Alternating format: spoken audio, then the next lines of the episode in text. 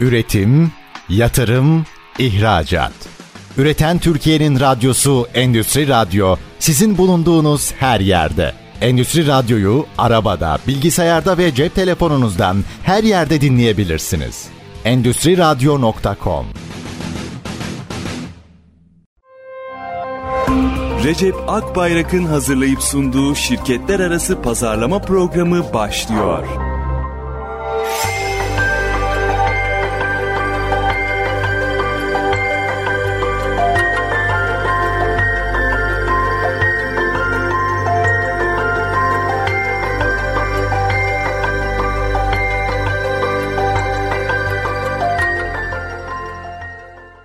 Şirketler arası pazarlamadan herkese merhaba. Gözde merhaba. Merhaba, herkese merhaba. Sesimizin ulaştığı her yere saygı, sevgi ve selamlarımızı iletiyoruz. Endüstri Radyo'yu dinleyicilerimizle beraber hep birlikte büyütüyoruz. Zor, oldukça niş bir alanda yayın yapan, alanında dünyada ilk ve tek olan bir bu proje. E, yeni illerle beraber e, her geçen gün büyüyor. E, inşallah e, hedeflerimize yakın bir tarihte bütün illeri tamamlayarak ulaşmış olacağız. Şimdi iletişim bilgilerimiz var. Sizler bize iş dünyasına ait her konuda yazabilirsiniz. Soru sorabilirsiniz. Kendi görüş yorumlarınızı gönderebilirsiniz. Biz ağırlıklı olarak şirket arası pazarlamayı yani B2B pazarlamayı konuşuyoruz. Programımıza WhatsApp hattımız 0555 169 99 97'den ulaşabilirsiniz ya da info.recepakbayrak.com'a da mail gönderebilirsiniz. Süremiz el verdiğince bütün sorulara yanıt veriyoruz. Şimdi ilk sorumuza başlayalım. İsmini iletmemiş bir dinleyicimiz. Özellikle satış elemanı bulmakta çok zorlanıyoruz. Bulsak da yetersiz kalıyor ya da bir iki satış sonrası maaş, prim beklentisi hemen yükseliyor. Yani şirketine kazandırmadan kendisi büyük para kazanmaya çalışıyorlar. Sizin önerilerinizi rica ediyorum demiş. Bu maili ben dün okuduğumda şey demiştim. Kelinle şu olsa önce kendi başına sürermişti. Ee, zor. Gerçekten satış çok yetişmiyor satış elemanı. Aslında bir yandan e, satış personeli e, on, e, bu alanda iş bulmak çok daha kolay olduğu için yanlış hafızam beni yanıltmıyorsa dün de e, tersten bir soru vardı. E, bir satışa geçeyim mi diye soran bir arkadaş vardı. Valla yani daha fazla kazanmak için satış tabii önemli ve değerli. Ama bu bir yaşam tarzı. E, bunu tabii herkes satışın zorluklarına katlanmak istemiyor. Bunu, bunu sevenler de başka hiçbir şeyle uğraşmazlar e, onu yaptıktan sonra. Şimdi satış yönetimini konuşuyoruz aslında burada. En temel e, motivasyon burada e, satıcıyı bir kere doğru hedeflendirmek lazım. Doğru hedeflendirmezseniz yani yakalayamayacağı e, büyük hedefler koyarsanız e, iş orada zaten ölü doğuyor neredeyse. Tersinden de eğer şey çok düşük hedeflerle e, süreci yönetmeye çalışırsanız bu sefer siz tatmin olmayacaksınız. E, en büyük zorluk burada başlıyor. Bunun en temeli bir kere e, satıcının yaptığı faaliyetlerin destek ne kadar desteklendiği çok önemli. Eğer siz e, satış faaliyetlerinde muhataplarıyla yani potansiyel müşterileriyle kolay iletişim kurabileceği bir pazarlama gücüne sahipseniz yani markanızın bilinirliği bu yönüyle iyiyse o zaman e, daha kolay işini yapabileceği için e, ve dolayısıyla daha fazla satabileceği için kendisi de daha çok kazanabileceği için e, bu tip şirketleri daha çok tercih eder satışta çalışan arkadaşlar. Ama iş yükü çok zorsa yani iletişim kurulduğunda firmanın belli bir gücü potansiyel müşteriye geçmiyorsa o zaman işi çok daha zorlaştığı için e, haklı olarak da e, özellikle tabii e, işte maaş artı prim ya da e, işte çok yüksek prim ya da sabit prim her e, şey sabit yüksek maaş her neyle anlaşırsanız e, orada tabii ki beklentileri daha yüksek olacaktır. Şimdi bu temeli geçtiğimizi varsayalım. Hani e, ya an itibariyle şirketimizin belli gücü var. Bunu da tabii duygusal temalarla ortaya koymamak lazım. Yani biz şöyle firmayız böyle firmayız demek yerine bunu biraz net verilerle işte yıl içerisinde şu kadar işte yayınlarda reklamlarımız çıkar. Bu kadar işte PR'ımız yapılır, içeriğimiz üretilir. İşte bak bu kadar fuara katılıyoruz. Yani işte sen firmaya ulaşmadan önce de bize ulaşanlar var. Bak kaç sene firmayız geçmiş e, işte firmalarımız var. Bunlarla düzenli çalışıyoruz. Al bunlarla da sen görüşeceksin gibi e, satıcıya büyük tabloyu gösterebilmek gerekiyor. Burayı geçtik. Burası tam anlaştık. El sıkıştık. Bunun adı çoğunlukla genel olarak söyleyeyim. Maaş artı prim olduğu için e, bunu da böyle de ele alalım. İşte genelde maaş şeyse düşükse prim oranı daha iyidir. Maaş yüksek, yüksekse prim oranı daha çok bonuslarla yönetilir ve Daha çok o biraz motivasyon için, hedefleri belirlemek için kurgulanmış oluyor. Ama bir diğer modelde e, özellikle e, güçlü şirketler, satışta güçlü olan şirketler yani belli datası var e, ve ağırlıklı olarak carisini yönettirecek olan süreçlerde firmalar yüksek maaş verip hiç prim vermedikleri de oluyor. Bu biraz garip gibi dursa da bu da bir yöntem. Yani satıcıyı heyecanlandırmak için primsiz olur mu? Olur. Bunu bonuslarla yönetebiliyorsunuz. Hani iyi bir maaş veriyorsunuz. Zaten çalışan tabiri caizse kariyerini ispatlamış durumda işte yeni yolunuz kesiştiyse böyle bir seviyede bir e, standartsa e, yüksek maaş verilir. E, sonra bunu böyle işte çok küçük şey hedefi netleştirme adına çok küçük bonuslar tanımlanır. İşte bu yakalandığında şu olur diye. Bir de işte birlikte kararlaştırılmış yıl sonu hedefleriyle de süreci yönetmek mümkün. Bu evreyi de diyelim bunu da hallettik bunu da geçtik. Sonra şimdi sürdürülebilirlik tarafı devreye giriyor. E, e, değerli dinleyicimizin de sorusu bu yönde. Yani işte bu ev, evreyi geçsek de işte çok erkenden beklentiler yükseliyor. O beklentileri yönetmek biraz karşılıklı psikolojik. Yani gerçekte satış yapan arkadaş henüz daha yolun başındayken şirkete yeni sağladığı ufak tefek cirolar içerisinden büyük beklenti içerisine giriyorsa orada o tarafta bir duygusal tema. Tersi çevirelim. Şirket cephesinden işte hani belli bir e, yere ulaştı aslında hani ciddi bir e, karlılıkta oluştu ama o karlılığı işte bardağın dolu tarafına bakarak işte ama bu zaten işte şirketin işte sermayesi şusu busu gibi bakış açıları bu da duygusal bir tema ee, bunun yönetimi için e, aslında hemen her yıl bunu belki insanlar özellikle eski çalışanlar için söylüyorum bunu. Belli süreçlerden sıkılıyorlar haklı olarak. Orada bazı format yenilemeleri, Hani prim sistemini işte maaşlar artıya, tersi ise eğer işte maaşı çok yükseltmeyi primi onun yerine e, yükseltmeye gibi farklı versiyonlarla insanları kazanmak, biraz daha e, işi eğlenceli hale getirmek. Ama bunları yaparken e, hani niye yapıldığı, gerekçeleriyle beraber e, hani olmadık e, şey e, olmayacak işlerle e, satışı boşu boşuna zorlaştırmanın bir alemi yok. Burada en önemlisi e, önce gerekçeleri e, yazmak. Bu gerekçeler e, önce bir kere şirketlerin kendisi için inandırıcı olmalı. Bunu satış ekibine sunmadan önce. Eğer bu size göre daha doğruysa o zaman bunu istişareye açarsınız. Gerekçeleriyle beraber ortaya koyarsınız. Bunu sağladığınızda büyük oranda mütabakatlı yolunuza devam ediyorsunuz. Dinleyicilerimizden gelen soruları yanıtlıyoruz. B2B pazarlamayı konuşuyoruz. E, kitap hediyesi veriyoruz. Bugünkü ilk kitap hediyesi için de anonsumuzu yapalım. B2B pazarlamayı anlatan müşteri bulma sanatı kitabını hediye olarak almak için bir dakika içerisinde info.recepakbayrak.com'a kitap yazarak gönderebilirsiniz. İlk gönderen dinleyicimize kitap hediyesini ileteceğiz. Şimdi diğer bir sorumuza devam edelim. İstanbul 2 TL OSB'den Başakşehir'den yazıyorum. Bizim bir atölyemiz var. Kalıp imalatı yapıyoruz. Biz de pazarlama yaparak büyüyebilir miyiz sizce? Aa, elbette tabii ki. Ee, yani kalıp imalatı dediğiniz çok yüksek oranda zaten özel müşterinin ihtiyaçlarına yönelik kalıp imalatı yapılır. Çok e, işte nadiren standart kalıplar vardır onlar yapılır. Dolayısıyla bizim aslında önce müşteri sonra yapılacak iş diye e, örneklediğimiz bir e, yapıda bu. Şu an atölye oluşunun çok bir önemi yok. Yani nice e, firmalar e, atölye seviyesinden devasa fabrikaya dönüştüler. Bunların önemli bir, bir kısmı tabii ki işinizi e, her türlü iyi yapıyor olacaksınız. Bundan taviz asla olamaz ama eğer pazarlamanız yetersizse boş boşuna büyüme eğimeniz e, gereksiz zamana yayılıyor. E, burada potansiyel müşterilerinizi yaptığınız işi anlatarak yani daha önce kimlere yaptıysanız referans pazarlama e, diye tabir ettiğimiz tabi her markanın adını kullanamıyorsunuz bazı anlaşmalar oluyor ama kullanabildiğiniz markaların adını kullanarak içerikler üretebilirsiniz. Kullanamadıklarınızda işte e, sektörel odaklanma diye tabir ettiğimiz alanda sektörlerde yaptığınız farklı kalıpları örneğin anlatan içerikler üretebilirsiniz. E, içerik pazarlamayla aslında işte içerik pazarlama, PR desteği, biraz imaj için veya marka bilinirliği için öyle çok yüksek bütçelere de girmeye gerek olmadan reklamlarla firmanın bilinirliği artar. E, sonra e, benzer firmalar e, işte örneğin tekstil sektöründe ön plana çıktığınız markalarınız vardır. Sizi böylelikle diğer tekstil firmaları bu sektörde o daha odak olduğunuz hissiyatı geçer. O zaman daha fazla müşteriye ulaşma fırsatınız doğar. Kesinlikle hiç tereddüt etmeyin. Hani pazarlamayla her işletmeyi karlı büyütmek mümkündür. Şirket arası pazarlama programı kısa bir reklam arasından sonra devam edecek. Lütfen bizden ayrılmayın.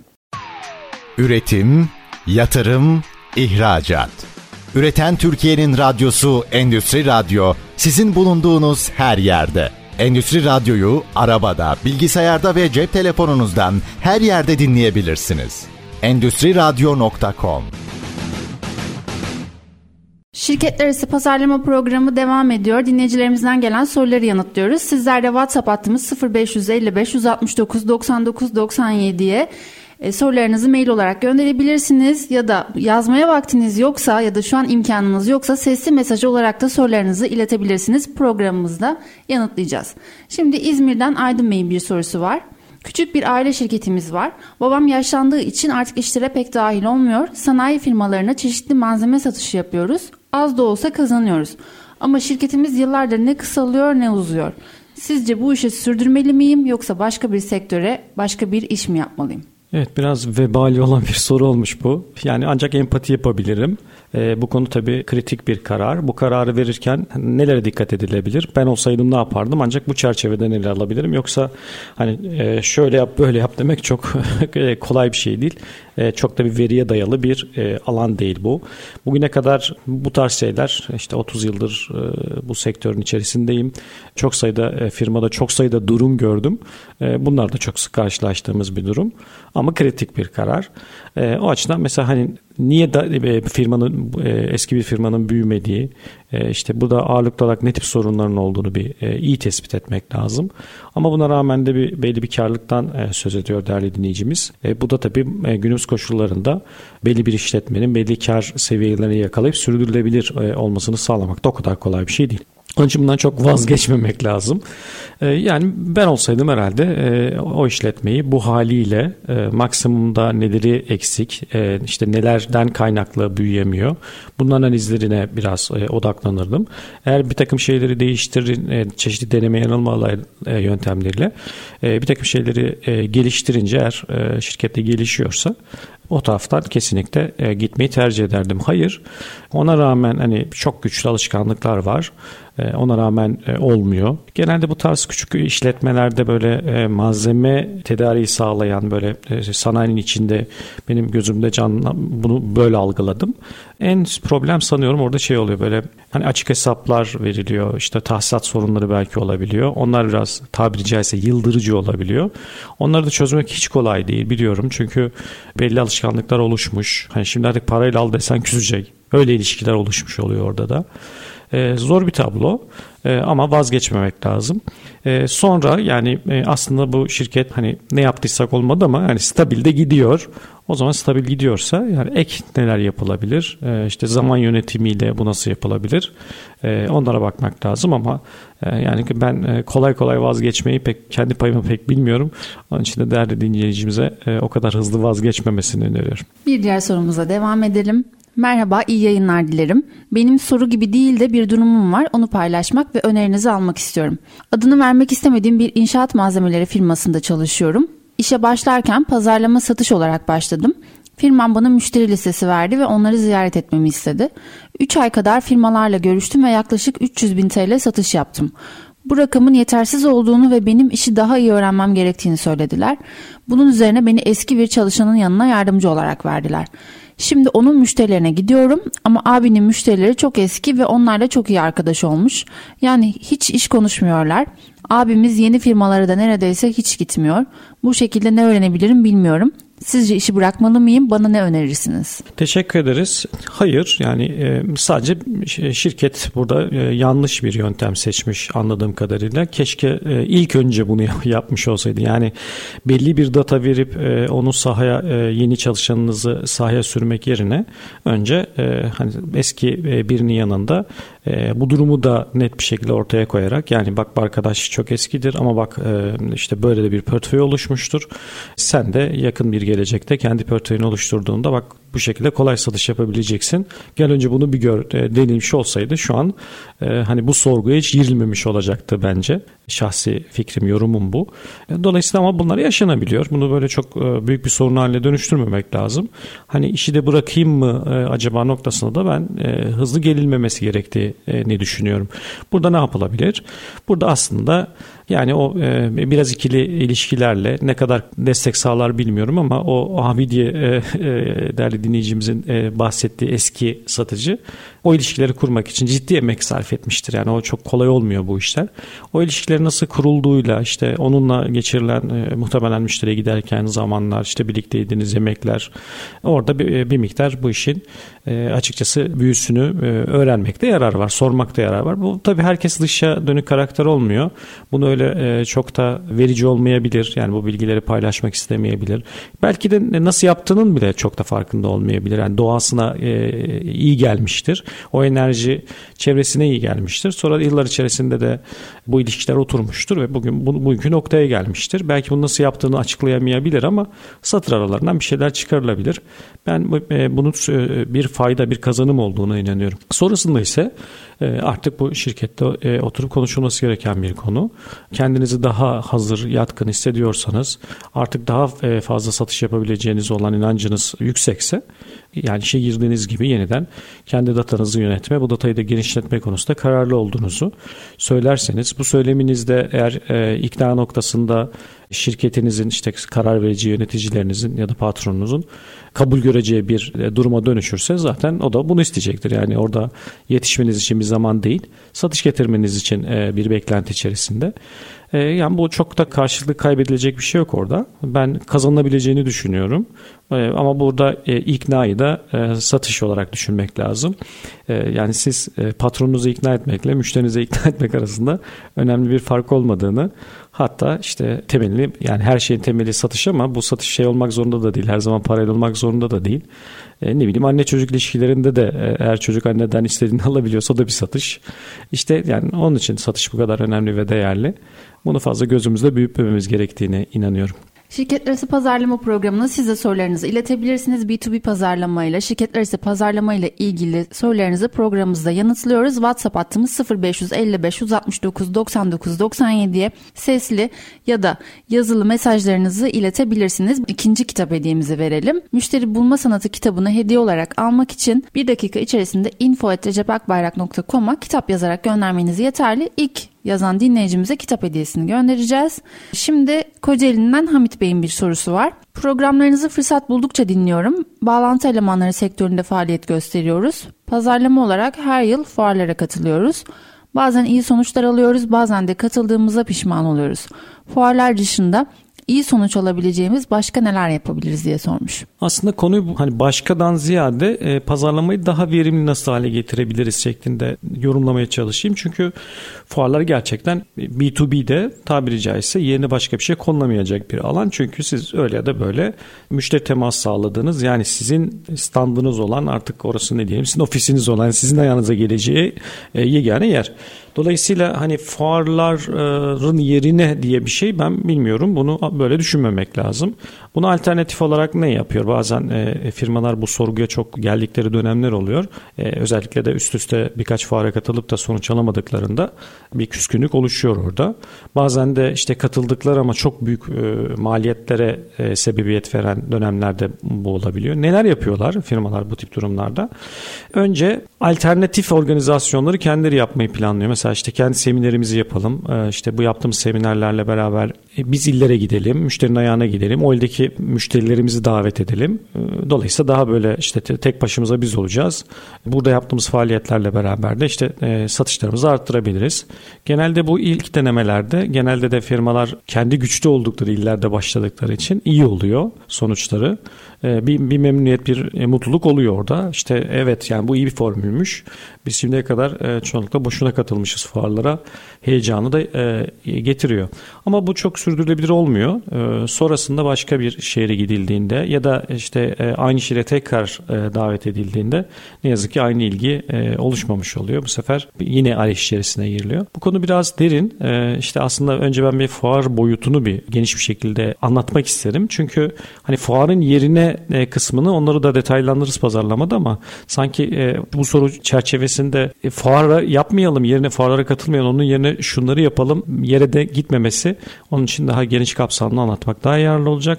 Konuya girmeden önce kısa bir reklam arası rica edelim. Şirket arası pazarlama reklamlardan sonra devam edecek. Lütfen bizden ayrılmayın. Üretim, yatırım, ihracat. Üreten Türkiye'nin radyosu Endüstri Radyo sizin bulunduğunuz her yerde. Endüstri Radyo'yu arabada, bilgisayarda ve cep telefonunuzdan her yerde dinleyebilirsiniz. Endüstri Radyo.com Şirket arası pazarlama devam ediyor. E, araya gitmeden önce değerli dinleyicimizin Ahmet Bey'in e, sorusuna cevap veriyorduk. Soru e, fuara katıldıkları e, ve e, bazı fuarlardan iyi sonuç aldıklarını bazılarından da katıldıklarına pişman olduklarını işte fuar yerine neler e, yapılabileceğini içeren bir e, soru almıştık. Ben de onu e, işte reklam arasıyla araya gir, e, girmesin diye fuar kapsamını biraz daha geniş e, ele almak istiyorum. Fuarlar e, kesinlikle B2B'de çok önemli ve çok değerli. Onun için e, fuarlardan kesinlikle e, vazgeçilmemesi gerekiyor. Çünkü yurt içi yurt dışı e, potansiyel müşterimize dokunduğumuz hatta yer yer işte sözleşme bile imzalayabildiğimiz yerler oralar. Tabii ki fuarların işte kimisi daha çok nitelikli, kimisi daha az nitelikli, kimisi de bazen hakikaten katıldığımıza pişman olduğumuz e, fuarlara dönüşebiliyor. Önce buradan bir konuyu ele alalım. E, işte bir fuara katılma psikolojisinin bir gerekçelerine bir bakalım. Şimdi fuarların Türkiye'de temel motivasyonu ne? İşte bir rakibin fuara katılıyorsa ben de fuara katılmalıyım. Rakibim katılmıyorsa katılmamalıyım. Buna çok katılmıyorum. Neden böyle çalışıyor? Bu mekanizma çok bilmiyorum ama e, bunun temel motivasyonu ne çok bilmiyorum ama e, çıkış noktasının bu olmaması gerektiğine inanıyorum. Neden? Şimdi aslında beni ilgilendiren firmanın kat, e, rakiplerimin katılması değil, oraya gelecek olan e, e, ziyaretçi potansiyeli, benimle ne kadar ilgili olduğu. Onun için e, burada temel motivasyon bu oluşunca bu sefer bir sonraki adım o fuara e, rakiplerim de katılıyor. Ben de rakiplerimden daha e, şatafatlı katılmalıyım psikolojisi devreye giriyor.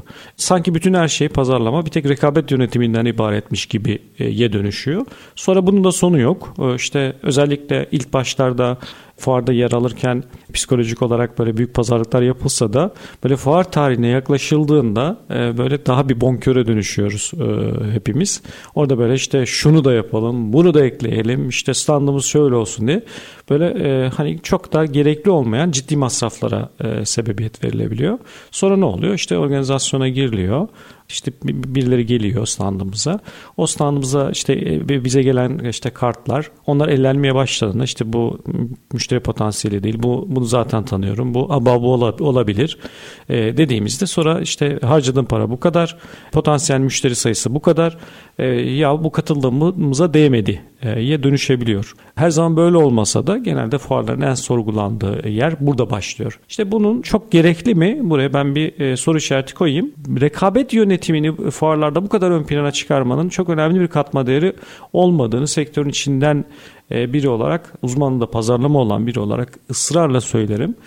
Bu konu karar verici çok fazla etkilemiyor. Yani bir standın önünden geçiyor. Stand çok şatafatlı.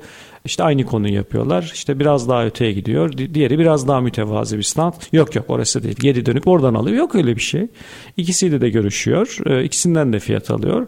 Tabii ki e, hani büyük farm, e, firma imajı önemli, değerli. Tabii ki kurumsal duruş e, önemli, değerli. Kastettiğimiz şey bu değil. Ama hani şatafata kaçarak da boşu boşuna fuar katılımlarını gereksiz maliyetlerini yükseltmemek. Bunu yapmak mümkün. Daha sade, daha katıldığınız fuarlarda olabildiğince daha ziyaretçi odaklı. Yani gelip de e, standın içine kolay girebileceği, etrafından geç, e, geçip gitmemesini sağlayacak böyle daha köşelerinde ilgili e, stand hostestleriyle değil de e, doğrudan e, şirket çalışanlarıyla böyle bir ilgi göstermek kesinlikle fuarlardan daha iyi sonuçlar alınmasını sağlar. Şimdi bu fuarda daha iyi ne yapılabilir, neler yanlış, neler doğru hızlıca anlatmaya çalıştım bu durumdan sonra dinleyicimizin hani fuar dışında neler yapabilir mi? Aslında pazarlamanın özü şirketlere doğrudan ulaşabileceğiniz istisnasız her kanalı kullanmak üzerine kurulu. Fuar bunlardan bir tanesiydi. Bunun dışında reklam kanalları var. Bunun dışında yine potansiyel müşterinize içerik pazarlamayla gidebilirsiniz. PR'la gidebilirsiniz. Tüm bu faaliyetlerin en en etkilisi hepsini aynı anda kullanmak. Çünkü o zaman e, sizi farklı kanallardan birkaç kere görmesini sağlıyorsunuz potansiyel müşterinizin. Bu durumda rakiplerinizden e, müşterinizin zihninde sizin markanız farklılaşıyor ve daha iyi sonuçlar e, alıyorsunuz. Birleştirilebilir e, bunların her biri. Yani fark katılımı, işte e, reklamlar, içerik bunları eş zamanlı yaptığınızda beklentilerinizi e, yüksek oranda karşıladınız. Pazar pazarlama iletişimi kurulmuş oluyor. Şirketler pazarlama programına siz de sorularınızı iletebilirsiniz. WhatsApp hattımız 0555 169 99 97'den ve mail adresimiz info.recepakbayrak.com'dan sorularınızı bekliyoruz. Şimdi Volkan Bey'in sorusuyla devam edelim. Google reklamı verdik. Geri dönüşüm olarak data toplamak istiyoruz. Buna yönelik nasıl bir çalışma yaparsak geri dönüşüm artar? Yani sadece dijital kanalsa e, orada yapabileceğiniz e, şeyler belli algoritmalarla e, zaten net bir şekilde ortada.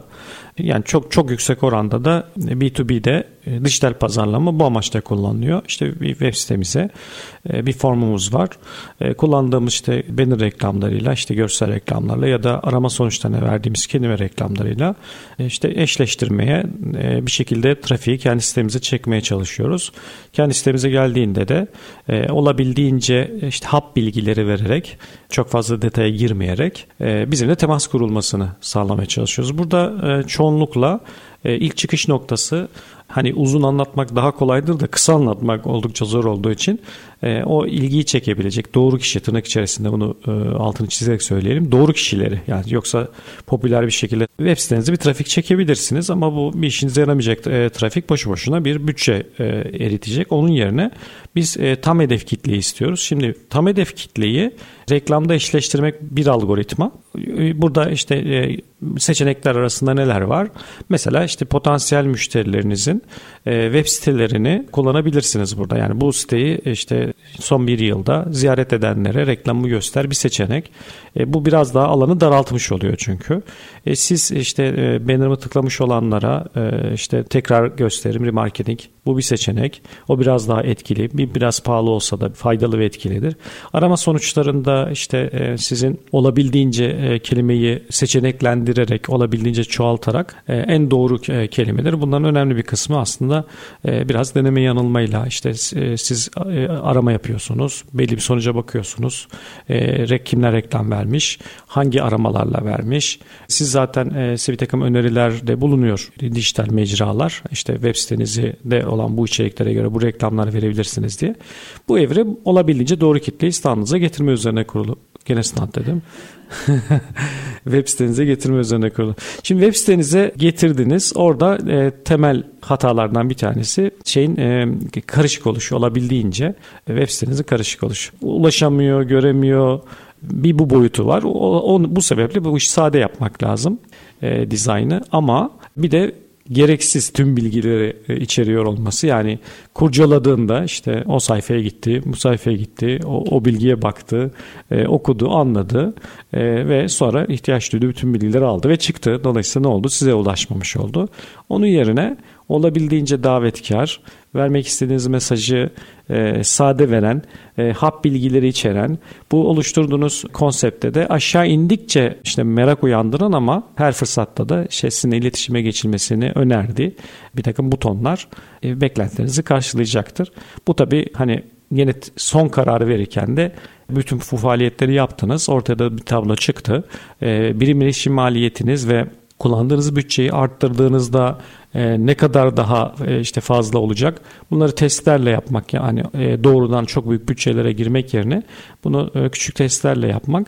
Eğer oluyorsa bu da sürdürülebilir oluyorsa sizin için bütçesel anlamda e, şunun için söylüyorum. Örneğin işte belli bir bütçe işte bin lira bir bütçe e, kullandınız. Orada size işte e, 10 tane data geldi lead geldi. Bunlarla iletişime geçtiğinizde bunların da doğru olduğunu görüyorsanız eğer ve bu gör, e, verdiğiniz o işte 10 firmayla iletişimden de işte yarısına teklif verebiliyorsanız oradan da bir satış gerçekleşiyorsa e, doğru yolda olduğunuzu net bir şekilde gör. Bütçenizi artırabilirsiniz. Hayır henüz bu seviyede değilse aman önemli bütçelere girmeyelim. Kısa bir reklam arası daha rica edelim. E, şirket arası pazarlama reklamlardan sonra devam edecek. Lütfen bizden ayrılmayın.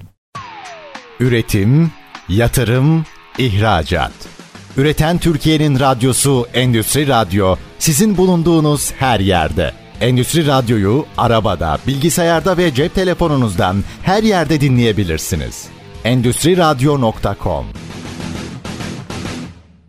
Şirketler arası pazarlama programı devam ediyor. B2B pazarlamayı konuşuyoruz. Sizler de bize WhatsApp hattımız 0555 169 99 97'den ulaşabilirsiniz. Sesli mesajlarınızı gönderebilirsiniz ya da yazılı olarak sorularınızı iletebilirsiniz.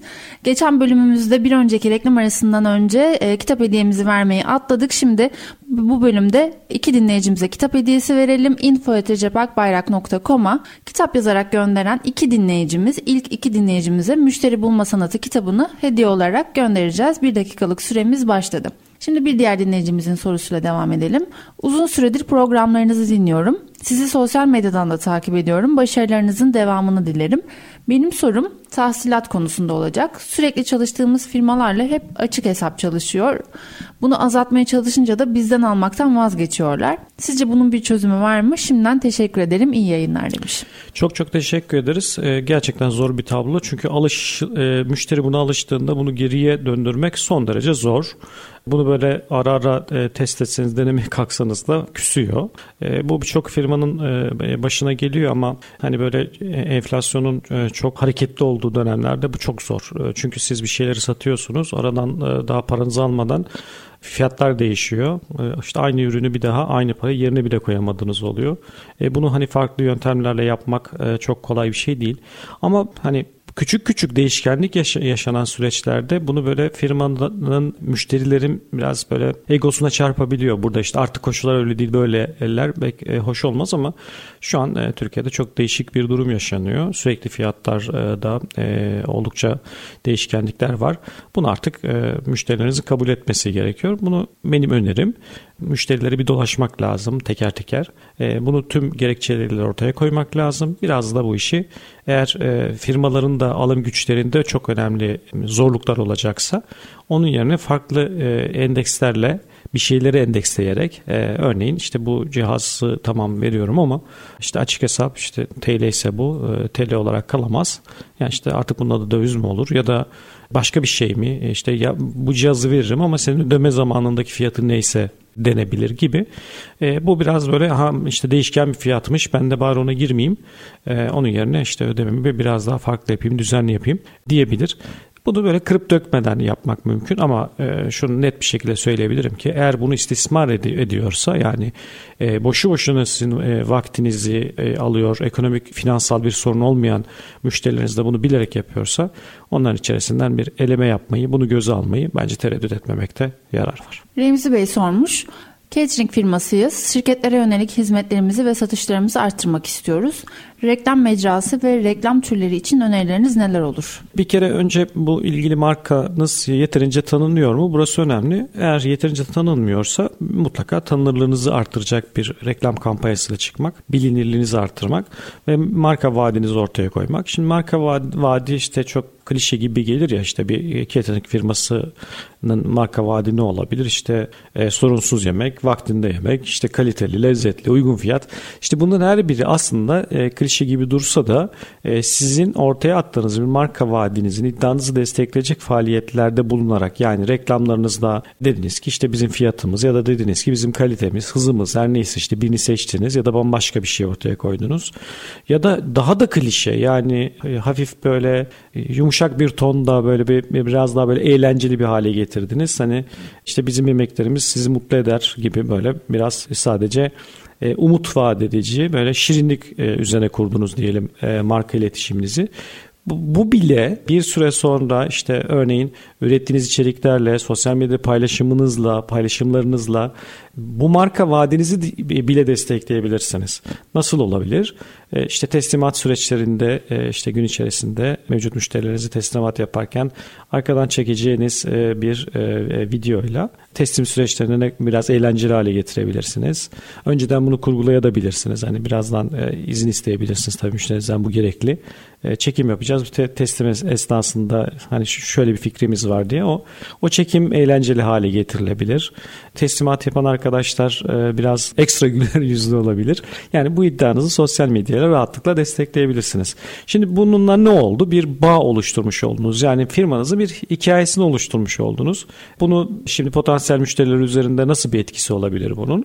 E, şimdi kim potansiyel müşterilerimiz? Biraz oradan devam edelim. Örneğin e, zaten e, catering firmalarından hizmet alan firmalar işte firmasını mı değiştirecek ya da işte başka türlü e, işte yemek çözümleri ya da işte bu organizasyonlarında kullandığı catering hizmetleri, katıldığı fuarlardaki catering hizmetleri bir şekilde zaten çalıştığı firmalar var ya da hiç yapmıyor kendi bünyesinde yapıyor bunu da hani onları mı ikna edecek? İşte bu da bir konumlandırma gerektiriyor. Yani eğer hiç bunu kullanmıyorsa, böyle bu tarz hizmetleri kendi bünyesinde yapıyor, kullanmıyorsa, farklı çözümler üretiyorsa neden böyle yapması gerektiğini anlatan bir konumlandırma, anlatan bir strateji. Bunu yaptıktan sonra da dönüp işte zaten birileriyle çalışıyorsa sizi tercih etmesi için bu sefer rekabet yönetimi. Bütün bunları eşleştirdiğinizde bu, bu konuda da e, biraz istikrarlı olduğunuzda olmaması için hiçbir neden yoktur. Gökhan Bey sormuş. Uzun yıllardır sektörde olan ve plastik ürünler üreten bir aile şirketimiz var. 10 kişilik bir firmayız. Bir süredir ufak da olsa ihracat gerçekleştiriyoruz. Bundan da yola çıkarak artık daha kurumsal bir yapıya dönüşmemiz gerektiğini düşünüyorum. Web sitesi, kataloglar, reklamlar bunların hepsinin yeniden ele alınması gerekiyor. Tüm süreçleri aynı anda mı yönetmek gerekli? Neler yapılabilir? Mümkünse evet aynı anda ama e, bu çok kolay bir şey değil. Şimdi kurumsal kimlik oluşturulurken e, bu değerli dinleyicimizin e, nefis özetlediği gibi e, bütün her şey e, bütünleşik olarak ele alınmalı. Hani ve başka bir yerde başka bir duruş, başka bir yerde başka bir duruş değil. Kurumsal kimliği işte bir basılı mecralar için bir de e, işte e, dijital mecralar için işte dijital kurumsal kimlik, basılı mecralar için de e, masaüstünde yapılacak işler için de yine kurumsal kimlik ama bunun birbiriyle asla kutu kutu bazı olabileceği bir konu değil. Yani dolayısıyla birleştirilme ihtiyacı var. Bu çalışma süreçleri her, her zaman için zamana yayılması gereken şeyler. Mesela ajanslar şeyi hiç sevmezler. E, acele işleri hiç sevmezler ama ajanslara genel işlerin neredeyse tamamı çok acil, acildir. Onun için e, bunu işte farklı e, yerlerde süreci başlatıp zaman e, işte nereye gidecekse, ne kadar e, sürecekse bile mutlaka belli kaliteleri, belli standartlar ki anladığım kadarıyla yeniden yapılanmadan bahsediliyor. Bu böyle e, işte biraz yapalım sonra zaman içerisinde geliştiririz diye bakılabilecek bir konu değil. Kurumsal kimlik net bir şekilde ortaya konulur. Bu çalışmalar yapıldıktan sonra testler de yapılmalı. Yani yayınlanmadan önce, paylaşılmadan önce kendi içerisinde bu tamam oldu seviyesine gelmediğine emin olmadan önce kesinlikle yayına açılmamalı. İşte basılacak e, e, şey dokümanlarda basılmamalı. Nasıl yapıyoruz bunu? Öncesinde tabii bu bir tasarım e, henüz baskı aşamasına geçmeden yani dijital tarafta da henüz yayın aşamasına geçmeden önce e, bunu ilgili arkadaşlar işte grafikerler e, işte diğer yönlendiren kim yapıyorsa pazarlamada kimler varsa e, bunlar tamam olduğunu düşündüğümüzde örneğin işte logo üzerinden gidelim ilk oradan başlayalım gerekçeleriyle beraber bunu işte karar vericilere e, böyle bir logo düşünüyoruz. Gerekçesi şunlar yani işte e, renkten çıkalım.